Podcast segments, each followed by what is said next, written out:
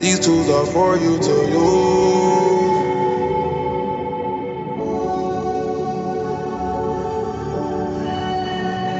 These tools are for you to use. Hey, welcome to This Is Your Afterlife conversations with artists and activists about death and life. I am your host, Dave Maher, and my guest today, his name is Skylar Higley. He is a writer, a former Conan writer, a current Onion writer, a very funny stand up comedian, and he has a very cool project called Saltwater. It is an EP album that combines music and comedy. Uh, wrote it and produced it with his buddy Nicholas James. And it combines, it's not just like comedy songs, it's like Nicholas crafted all this music around one of Skylar's sets. And then they also recorded some studio stuff. It's one of those uncategorizable things that is hard to perfectly explain. And thus, when you make something like that, you feel really fucking triumphant and then a little bit frustrated when it's hard to explain. And people are like, well, what is it? And you're just like, listen, trust me, it's good. So, this is not Skylar talking. This is me independently. Trust me, Saltwater is good. It is a very funny, strange piece of comedy work. It's a good listen. I linked it in the show notes so you can listen to that. We talk about it right right up top in this this episode. We talked a lot about comedy in this episode. Uh, almost two hours. So if you want that, you that full interview, and I don't mean to say that dismissively because I, I, think it's it's worth it's worth listening to. He talks about getting hired for Conan in June 2020, uh, which you know, in the midst of a pandemic and the uprisings, is it's a very interesting time for a black TV writer to get his dream job. So we talk about that, and just a lot of minutia of comedy stuff it was therapeutic for me, man, to be honest. At one point, I was like, man, Skylar's talking a lot about comedy. You know, I, I told him I really liked this saltwater project, you know, um, but man, we're really focusing on this. And then, eh, you know, afterwards, I realized, well, I'm continuing to ask him about that. This is serving some purpose for me, you know? And anyway, I, I don't think I've I finished the thought of where to get that. Uh, that full conversation, which is on Patreon. You go to the Patreon, patreon.com slash Dave Maher. You pay five or 15 bucks. Either way, you can have access to the full conversations of these episodes. Um, those $15 patrons get shout outs, and we have a new one. So, in addition to Susie Carroll, Fred Fidawa, Katie Llewellyn, and Kurt Chang, I want to welcome the unit to the mix. So, thank you to the unit to all those others for making this show possible. You can do that too for the price of a coffee or a meal a month. But I want to talk about this what what drove me to have this comedy conversation with Skylar. And I want to link it back to the solo episode I did last week. Thank you to all of you who listened to that episode, who gave me positive feedback. I'm really grateful for that. Part of that episode was about feeling alone and connecting with people about feeling alone makes you feel less alone. So, mission accomplished there. And I talked a lot in that episode about, um, I mean, you know, directly and indirectly about COVID, about disability, um, and and the way we're seeing societal disregard for people um, make those people, myself included, feel dismissed. And I talked about just general mental health. And those things all contribute to me feeling alone sometimes. But there are there are other factors that contribute to feeling isolated from a community, at least in my case. And and they are they are not as they're more in my control than the things I talked about last week. Th- th- things like projecting, you know, my, my taste is for less traditional. I love stand up. I genuinely love stand up. I watch so many fucking specials, but I I like things that are trying to push the form forward. That's why this saltwater record that Skylar made is so exciting. But just because that's where I want to be doesn't mean it's what everyone in the scene needs to do. So I could you know, I did I coin the term player piano comedy last week? Uh, did has no one else had that? I'm really proud of that. If so, if not, I'm ashamed for having stolen someone's material. But of course, the player piano comedy is terrible. But there is really great, traditional, well crafted, beautiful. I mean, just like a functional chair is is lovely. And there's the stand up equivalent of a functional chair.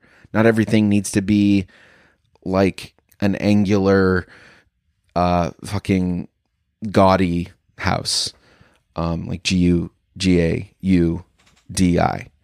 I'm I'm not an architecture guy. What, what, what am I? I'm I'm getting into a a territory I'm I'm not familiar with here. Yeah, drink some water. One second. Um. So, what I was saying is, I don't need to project. I, don't need everyone to be me, of course. Um, and, but I also another way, and I touched on this a little bit last week. Another thing that makes me feel alone is the expectation. It's it's it's very close to entitlement. You know, I'm, I try to find legitimacy to my thoughts, not immediately jump to self deprecation, but sometimes it's it's hard not to be self-deprecating because when I'm expecting everyone to give a shit about me, that's it's it's a little bit of entitlement, you know? And and my coma uh, and the attention I got from it really, you know, part of it fed that entitlement. And talking to Skylar, who moved to Chicago for stand up and comedy in 2016.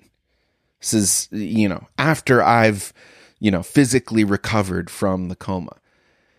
I'm talking to him now, six years after that. He had no idea what the fuck. He, he knew nothing about my story, which is fine. But I tend to project this thing like, oh, people, uh, y- you know, people, they're they're over me. They're they're sick of my shit. They this this this, and it's like, you know, I know we all know this that other people don't think about us as much as we think about ourselves, but it's just hard to let that really, really sink in and to go, hey, some of the reason that I feel alone in in my art scene right now is because the world is fucked and because I have some stuff that I'm dealing with. But some of it is that I'm asking people to be creative in the way that I want to be creative when I should just focus on doing that. If I see this hole, I don't need someone else to fill it. I want to fill that hole. So get to work, you know? And I don't just mean shut up and, and, and, and grind or whatever, but I am reaching a point where my assessment of the scene and even my assessments of myself are becoming a lot more about talking than they are about doing. So yeah, I, I plan to keep this this space. Um I, I got good feedback on the episode last week. Um I have talked to some uh some consiglieres who who listen to the show and uh, I plan to keep this space at the beginning of the episodes. Uh, m- make a little space for myself. So, you know, I've steered clear of that. I've wanted to rush and get right into the show because I figure that's what people want. But um not everyone. And so there there'll still always be the show, but I am not beholden to anyone, to any mandates for this. So it can be, you know, punk is what we made it to be, said D Boon from the Minutemen. And this is your afterlife is what we make it to be too. And we does include you, the listener, but also we includes me. I do we're both doing stuff I really appreciate your part listening, but I got to be honest, I am doing a fair amount of heavy lifting here in this relationship. And that's fine. That's that's the way I like it. But yeah. So thank you for listening. Um oh, shout out to the Mom Stomp podcast that uh Annie Donnelly, previous guest of the show, hosts with Joe Scott. Um, they said donate to this guy's Patreon. This bitch is begging every week. Um, so you know, th- thanks for that. I guess Mom Stomp. Uh, two two moms doing a podcast. It's it's very fun. Uh, unlike them, I, I genuinely uh, support my friends and, and think you should just uh, listen to their show. So no uh, no shit talk necessary. Um, that's that's all I got right now. I really really enjoyed this conversation with Skylar. He's a unique dude with a unique background, and he's thinking about comedy in unique ways, and all that ends up to us being uh, some pretty simpatico. So enjoy this conversation. I grab your whip and take it back to Shot Town. When I'm in Shot Town, I treat it like. Well, saltwater is great, dude. Thank I you. fully support you being the future of stand-up comedy. I, Um, as as in future the artist, not just. I mean, I guess Yeah, you can yeah, be the the like future of the art form if you want, but like if this is the start of your legendary mixtape run, I think that would be fucking cool. yeah, it. I mean, I am into it. It's just that you know Nick has because I'm not good at music. Uh, Nick has to do all the music, and he Yeah. gets. He's like when we've been talking about it. He's he's like by the end of the process, he's like, I don't know if I can ever do this again, and you know, it's like. But that's a good. understand That means that you've done the thing well, because I Mhm. feel like you should kind of feel that way after everything, yeah, and then you just need a refractory period, and you're Mhm. like, okay, we can go back to it. that's what I said. Like I, I look, I very much like saltwater. I think it's very unique in its own thing, and I think that you know, it's like it's it feels like such its own thing that people don't. uh, When people have been talking about it to me, it's not just been like, "Oh, your album." People like call it by its name. They're like saltwater, which I Mhm. That is really cool. yes, like yes, it's its own self-contained piece, and thank you for respecting that. Um, it it just feel it's like c- cool because it's also Yeah. I can talk about it in this way because it's not just my work; it's the work of me and my friends. Yes. Yeah. And we made it together. It's not just like I did this because I'm so funny. It's like no, Mhm. it's she's amazing at music and was able to articulate my stand up in a package that like made it a different thing. Uh so that's why I feel like I can I can talk about it in in such like terms where I'm so proud of it. Um because it's a lot of his work. Uh but I do feel like I'm like continuing to talk about it and push it out more not because I'm like so I'm not disappointed by the response in it, but at the same time you do something like this that feels this specific and unique and you want it to like completely blow up and be like yeah. whoa this is like a huge thing which it like has not done and i don't mm-hmm. really expect it to. I mean a good amount of people have listened to it but it's just like I, I don't know. It feels so cool to me and i like it so much. I also wish it would get as many listens as the for example like the metaverse video got views. It's like that got gets a lot of views because it's like just content that's right there that's like its own mm-hmm. thing. But then like trying to put together something that you're like look i worked really hard on this and made this and it, it took a while and some a lot of thought. People are like oh cool great job. And it's like just as over as anything else you know?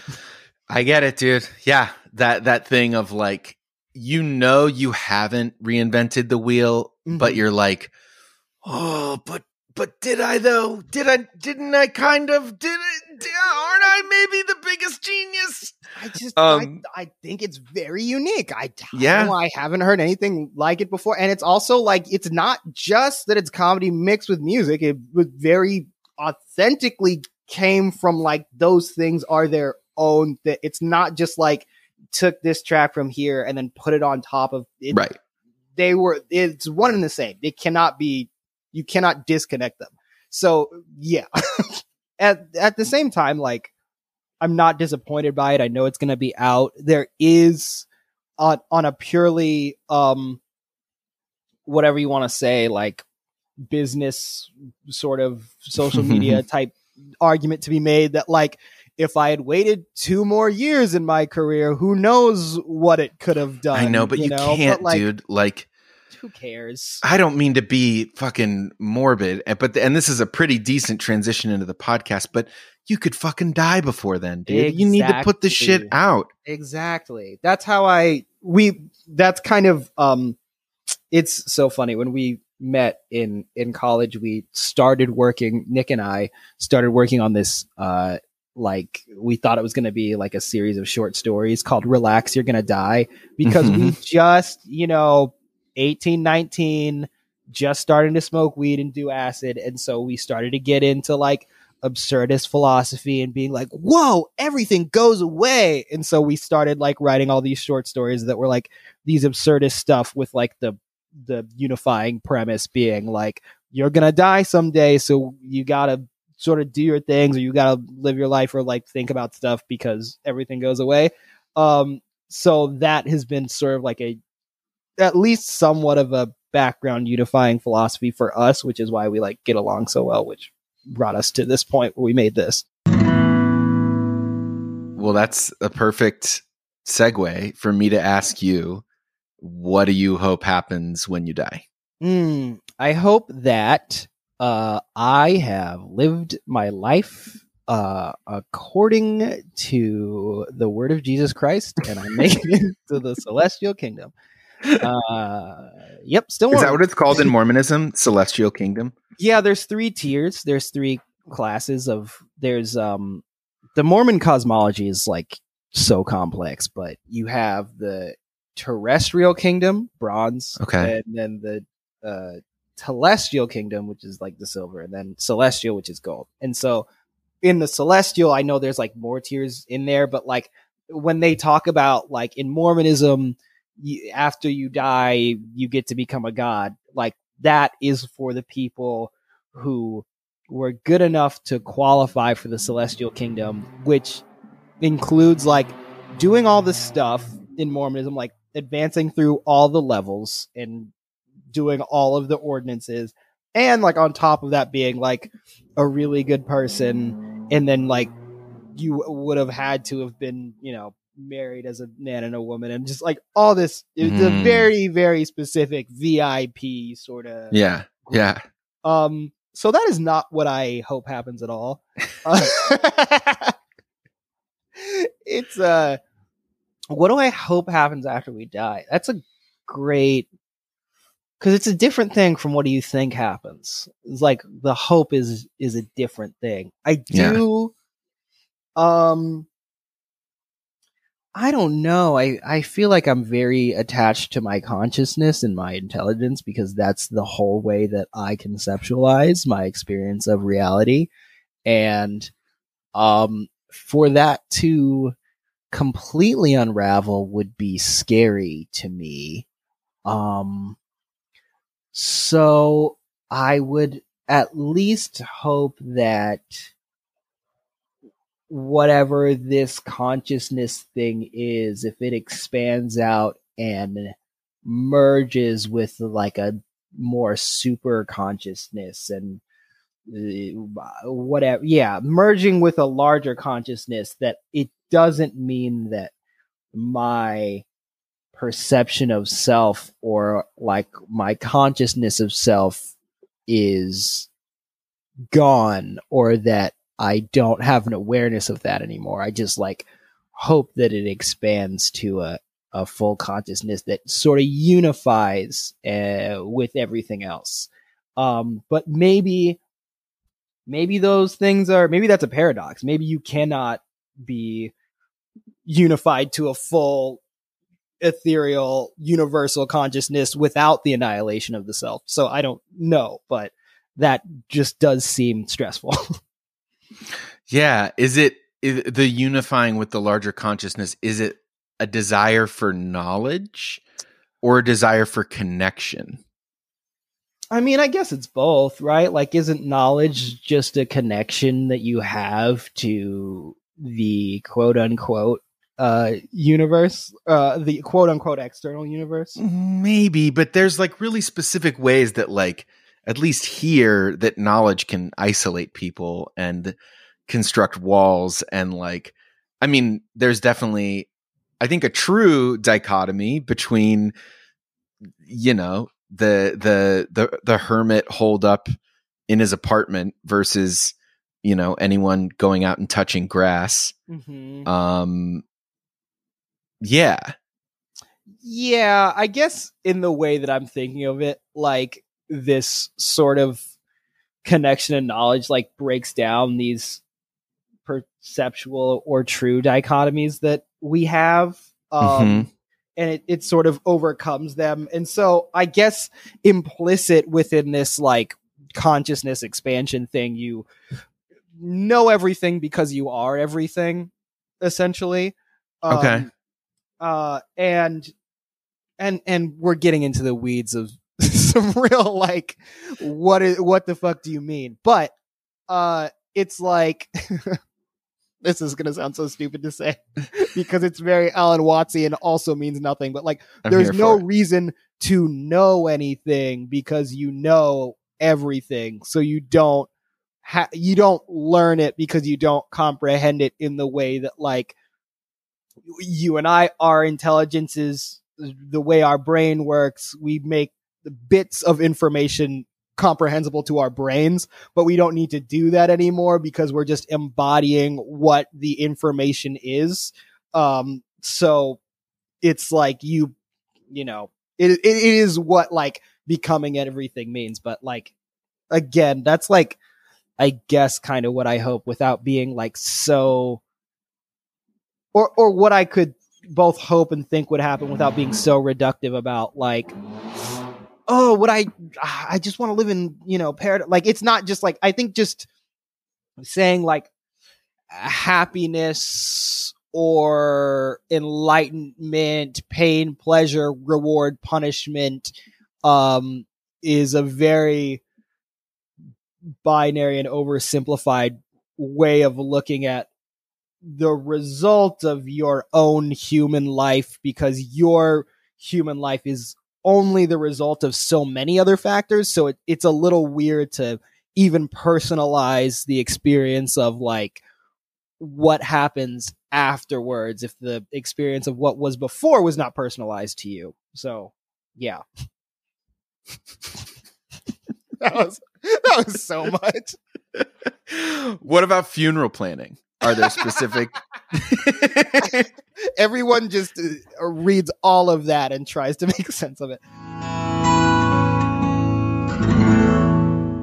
When people die, there's this this um they, shit themselves is what it happens.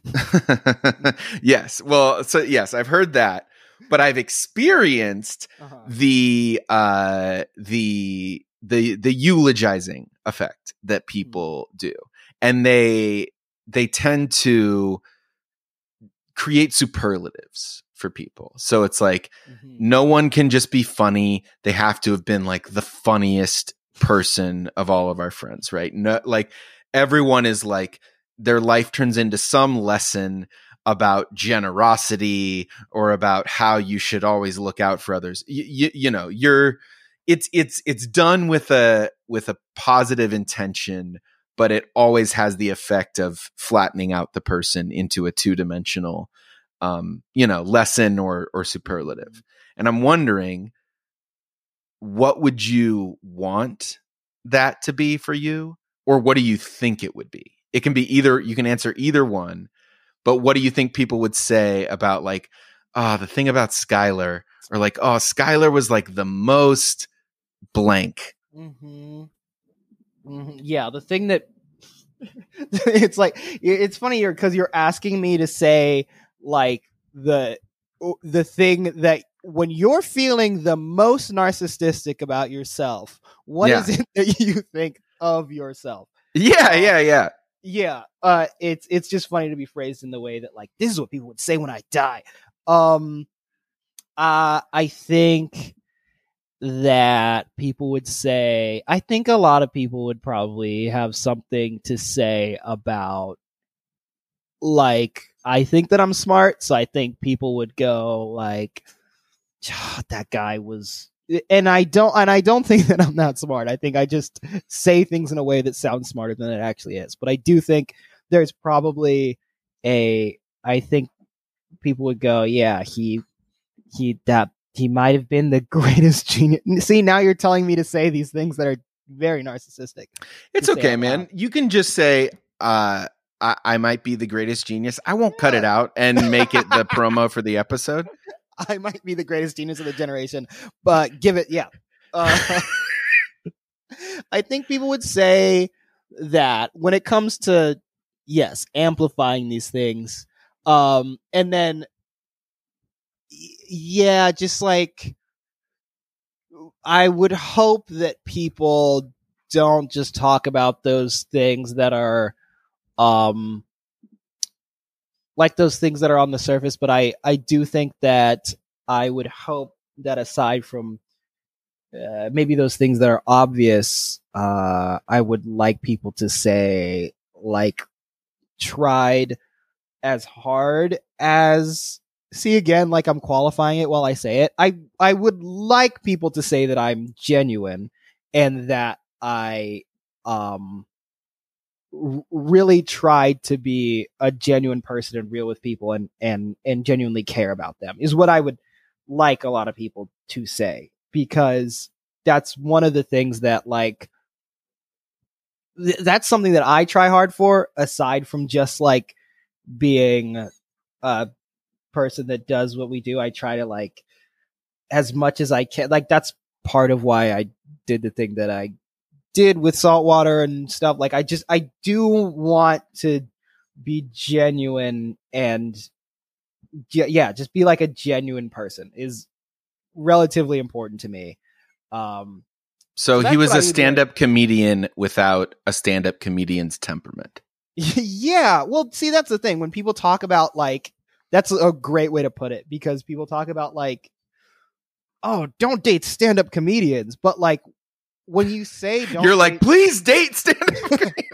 No, I'm I'm the only thing I'm saying is like when people say don't date stand-up comedians, they are talking about like a specific sort of temperament and thing that we do and sort of way that we interpersonally treat others and Yeah. people that we're close to and it's not that that's something that I don't have at all or that I'm like not fucking guilty of being like that way eh, with friends or whatever but i i just don't think that i um i don't have like the i i try not to have that like neurotic stereotypical uh I mean, I guess I can be pretty avoidant of emotions, but not too so hyper avoidant that as Yeah. to like everything's a joke to you and I don't give a shit about, you know, I yes. So there there's just that part of it. I don't want to only be remembered as like, yeah, he only cared about comedy and he only cared about comedy and himself. Uh that would be upsetting to me. Um yeah, those are the ones that I would say. Hey, it's Dave. I am taking a break from the guest for a moment to tell you about my newsletter, Definitive Answers. It's short for Definitive Answers to Unanswerable Questions. Basically, every week I send an essay in which I am squeezing current events in my own life for insights into creativity, culture, mental health, the kind of stuff I talk to guests about, but it's just me. So if you want essays like that, if you want music recommendations, a mood board of links and worthy places to donate, Think of it like an old school alt weekly, but just from my very overly sensitive comedy man's perspective. If that sounds good to you, you should subscribe. It's called Definitive Answers. You can go to thisisdavemar.substack.com or just click the link in the show notes, and I'd love to have you. And tell me if you like it. Okay, back to the guest. My last one man show that this podcast grew out of is set in the afterlife, and I put forth this premise that in the afterlife, you get to fully relive one memory.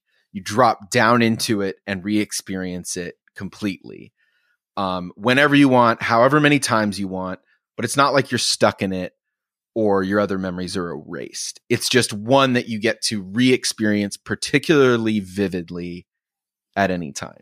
But if you had to only choose one, wow.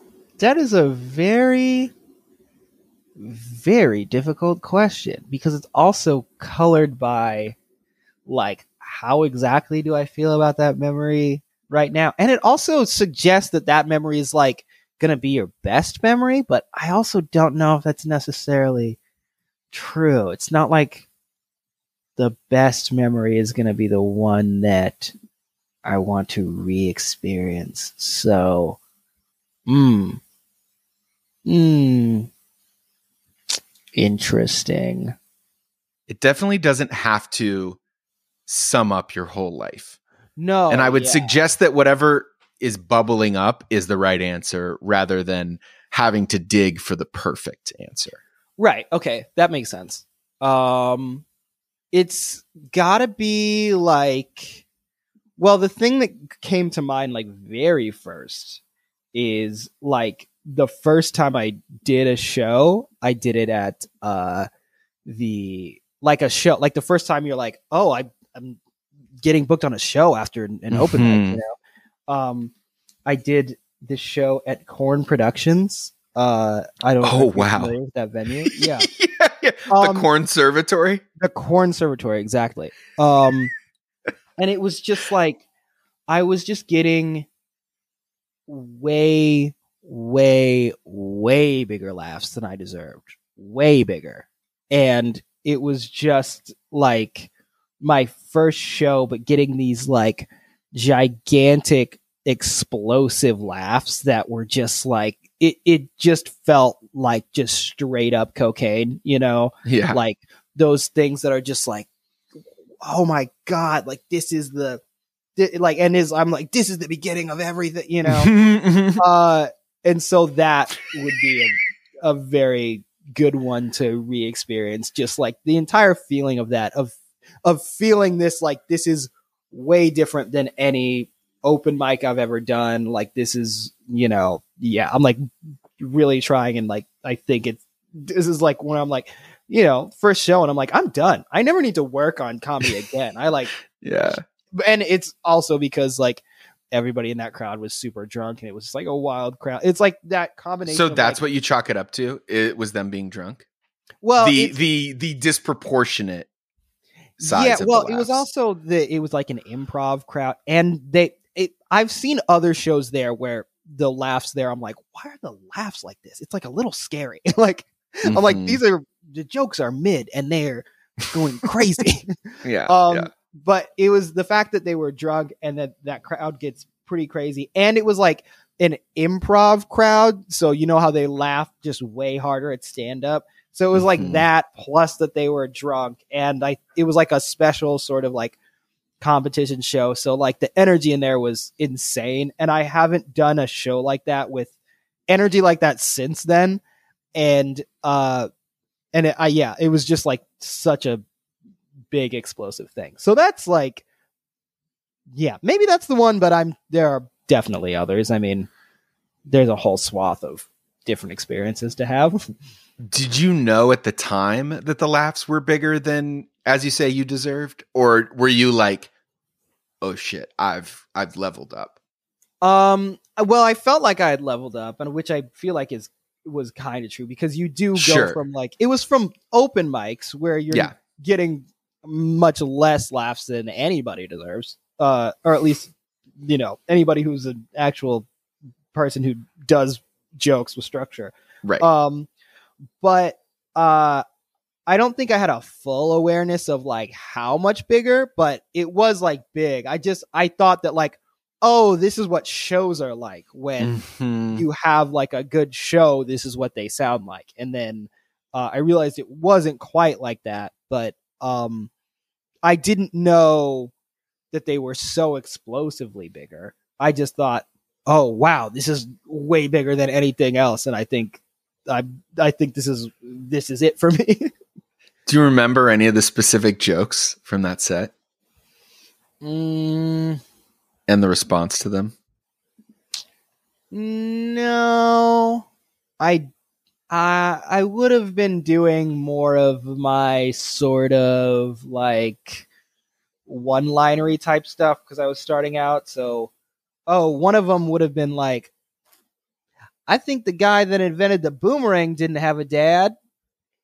So he, I mean, pretty good, pretty good setup. And, Sure. and then the the other punchline is, so he always made, uh, so he made something that would always come back. You know, Yeah. it's like a, it's a pretty Hedbergy type, you know. Yeah, whatever. Pretty totally, Good totally. response. It's a good I mean, I joke. still, yeah. I still like the joke fine, but it's like it's so not what I do now of just like I started out being like, I'm not gonna talk about race. right, right. and then right, everybody was like, You were adopted by white parents. You can't do that. And I was Yeah, like, yeah, Okay, right. fine. But all these, you know, now it's the thing that I get really mad at when people try to have this criticism. It's like, all these black people are talking about race. You're like, you told me to. yeah, exactly. But it's just like uh, I I didn't even know. You know, I started out like being like, you know, this thing, and then you know, or like I whatever. This is just where I come from, and this is just my life. And then people go like, "That's so weird and specific. You got to talk about it." I'm like, really? People, nobody. That's not. I'm not different. Yeah. Until other, enough people told me like you definitely should talk about this. Go, Right. Okay, all right.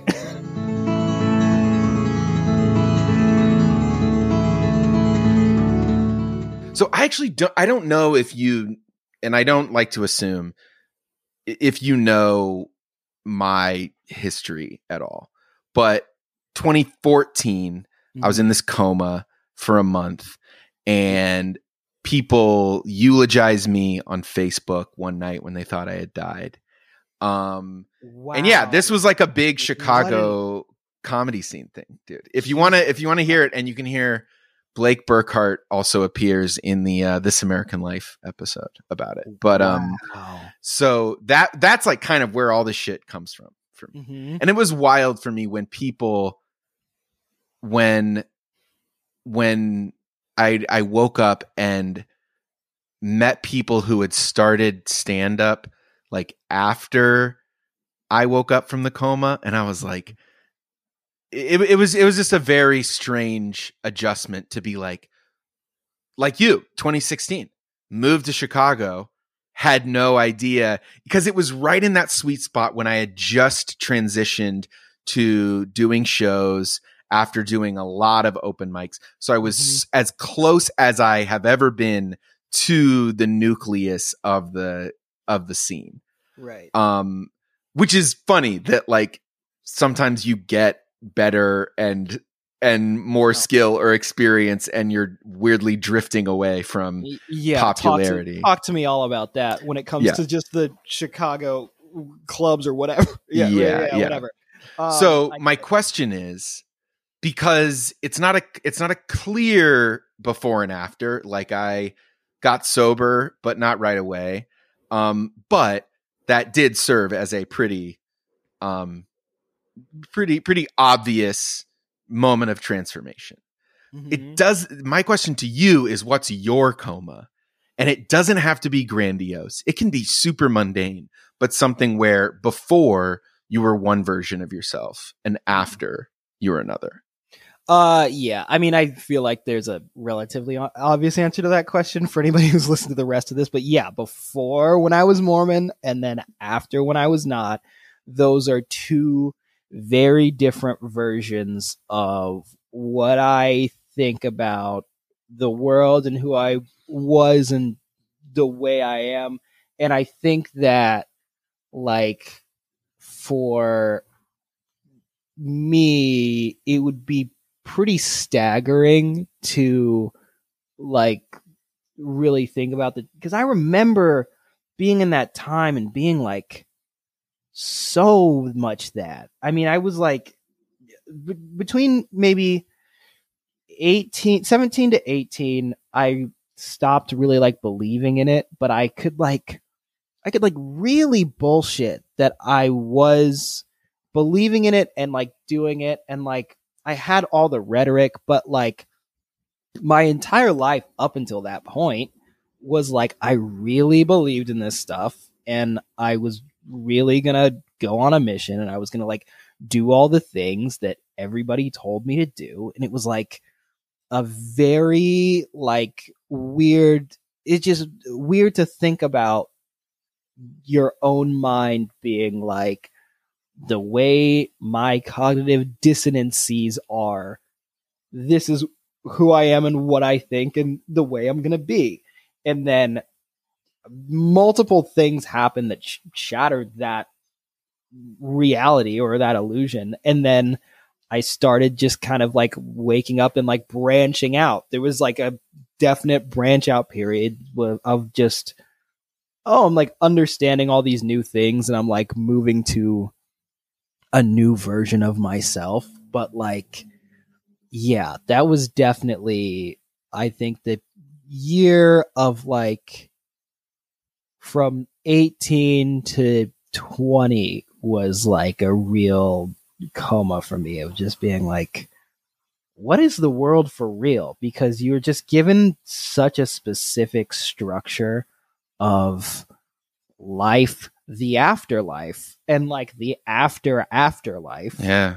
And then to really go to have that your whole life, like solidly stated. And that's the thing about Mormonism that I think is specific and a little bit more particular to it, and then maybe some of the other, you know, what people call cults is uh it's so specific and structured and so layered into however much of your life it can be layered into um without being like fully, you know, Amish, like still uh, mm-hmm. acting like it's contemporary. This is a way to live in the world.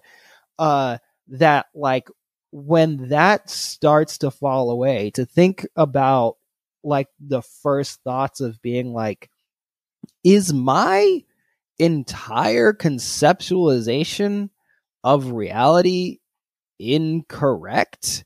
And is it just built on what other people have told me to think? Like that is a big uh moment and transition like yeah, so, yeah what were the things much. that what were the things that shattered that that belief um there were definitely a couple things i think that um like for how specific and particular it was to grow up in a adopted mixed race family. I think that's like the first step of the precursor to not just buying into this it's like one of the dominoes that falls down or like one of the cards that this entire house of cards is built on is like you know we have all the did you read um um what is it cat's cradle it's kurt vonnegut's uh yeah he, i don't know yeah. if you're a vonnegut fan but i i liked cat's cradle and, and in that book uh there's a religion that talks about the right um, Bokononism or something like yeah, that. Yeah, right? yeah, yeah. And and it it references like it's kind of inverse to Mormonism because it references like you have your Karass, which is like your group of people that you are divinely in the circle of, and then it talks about all these groups that are man-made human conceptualizations of structured groups and they're mm. not real. And one of those things uh, that is based around biology in real life is like family, for example. Your right. family is a human conceptualization. Yes, it's built around biology, but it is still a structural concept. And having a family that was not built on biology, but learning from a young age that we mm. were still family was kind of one of these first sort of framing things for me of things aren't just what they are, they are what you make them. And yeah. so there was that. There was the fact that my parents got divorced when I was nine, and I had a father who was not really a good guy and how much the church um like abstracted and justified stuff that was just like patriarchal and abusive and all this stuff like that is another level of like well people are so locked into this concept of like what family needs to be and what uh what a what how you should uh, adhere to your respect of your mother and your father and like all of that. While that was like outwardly toxic so you're just appealing to this ideology without really caring about the result that it had uh, so there was that on like you know a, a personal level where i would have like i kind of stopped talking to my dad at like 15 years old and because uh, I used to go back and forth after the divorce. And then I would have like my dad's dad and like his whole family be like, well, why aren't you talking to your dad? We don't get it. And always try to get me to talk to him. And I'm like, he's a, not a good person and he makes my life worse. And I yeah. don't want to talk to him, not on some teenager, like, fuck my dad kind of shit. Like he's an actual narcissist. So I don't want to interact with him. And you don't get that just because you have such a small conceptualization of the world and you and it's ridiculous. So that on a personal level and then also like there was all that proposition 8 stuff that happened with gay mm. rights that the mormon church was really in a lot of trouble for and then people did a lot of like justification of the mormon church and homophobia and like why it's not so homophobic even though it's like actively terrible to these people. So there was that yeah. part too. Uh, so it was all these fragmented, fractured sort of little things that made me go like, yeah, this doesn't, it doesn't really, you know, make sense. So what's the difference between, what's the difference in your day to day or in your behavior or in your disposition other than, oh, I no longer have these beliefs, you know, because it's one thing to be like, oh, I had the belief in the celestial heaven, now I don't. But it's another to go, and that made me narcissistic, and now I think about other people or something. Mm-hmm. It doesn't have to be that exactly, but like, what are the like really visible differences in how you feel and how you act? Um, I think uh, it's it's hard to separate because when we talk about this, we're just talking about my childhood and ad- adolescence. So it's hard to separate this. Like, I think it's why I don't have material, more material on it because it's hard to source an actual premise between like Mormonism, religion, you know, and that in combination with growing up around pretty much only white people and and race, you know, those two things are intermixed. Right. So, um to talk about being out of that is also to talk about being out of the environment that I was in. Um mm. uh to answer your question, I just slightly modified the question, I guess. Uh I would say I'm uh, just a lot more confident and comfortable with myself. I don't feel uh, just awkward and afraid of like being who I am, which I I carried a lot of just fear and anxiety about being the right type of person or feeling like I wasn't going to achieve like what other people were going to achieve as far as like just being able to like be something that they wanted to be or just having a life that was like it just felt like uh, things felt a lot simpler for other people than they were for me whether or not that was true. It's how it felt a lot of times. Um so that's a definite change in my disposition and like a lot yeah. I mean i still have quite a bit of anxiety but a lot less of it um coming from you know other places. And then just like uh of course a lot less shame about you know my entire existence. It's just more like oh yeah i can like you know be myself and then not be afraid of like oh is this anti-mormon? That was like so much of the fear too is that like the religion was so specific and the ideology was so specific that there were so many like tripwires to the ways to be that it felt like you were always constantly reacting to like the external world of being like i'm not part of this. I i am trying to get myself away from this. And it's a very scary experience because it's like oh you can't listen to this music. You can't uh, watch this type of movie. You can't speak like this. You can't hang out with these people. You, you shouldn't you know it's uh, like a terrifying experience uh, if, if you read the wrong thing that's an anti-mormon thing and it's like it's not anti-mormon it's the quran it doesn't say Right. anything against mormonism it just says a different thing Yeah.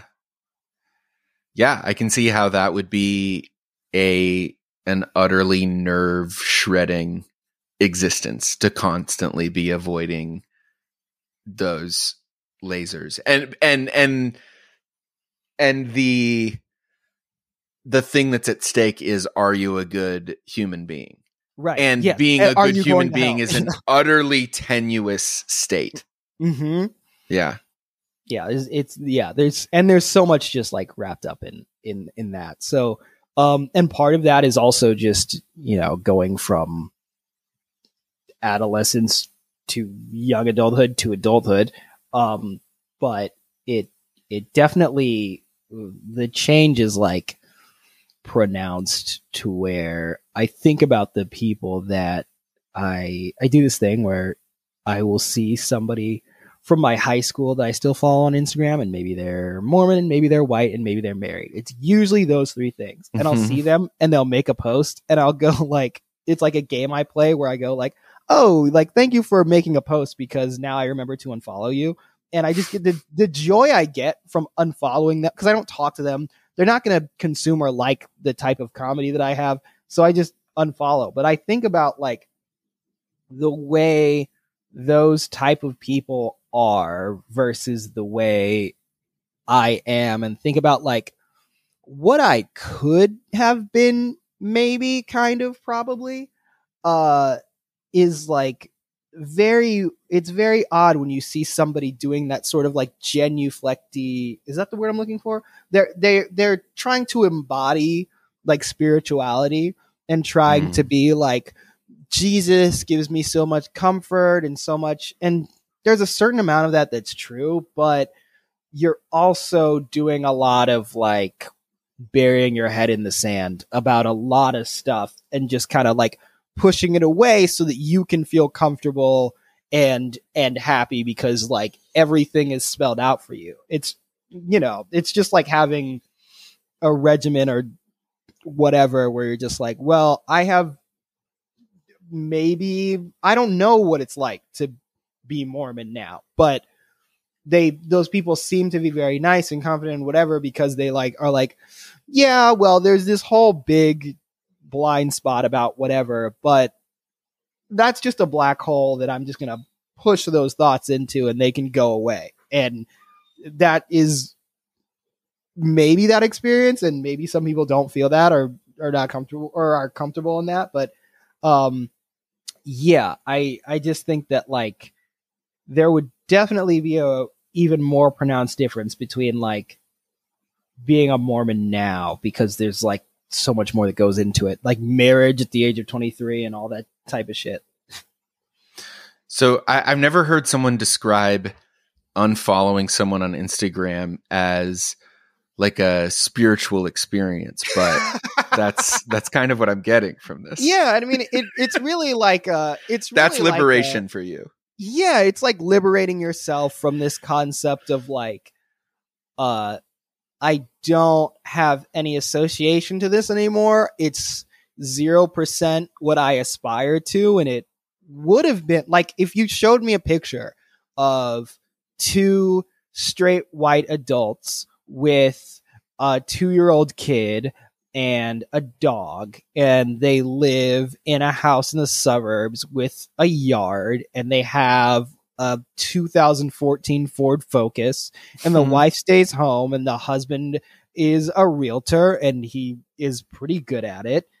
I would have told you for up until I was probably even into 18 that like that's kind of what I wanted eh, or that's what I thought I should want. And that's so far outside of who I really am that like that was just like a fake version of aspiring to something. And so being able to unfollow that person is and and feeling good about it is a, a sense of like I'm unfollowing that idea of living.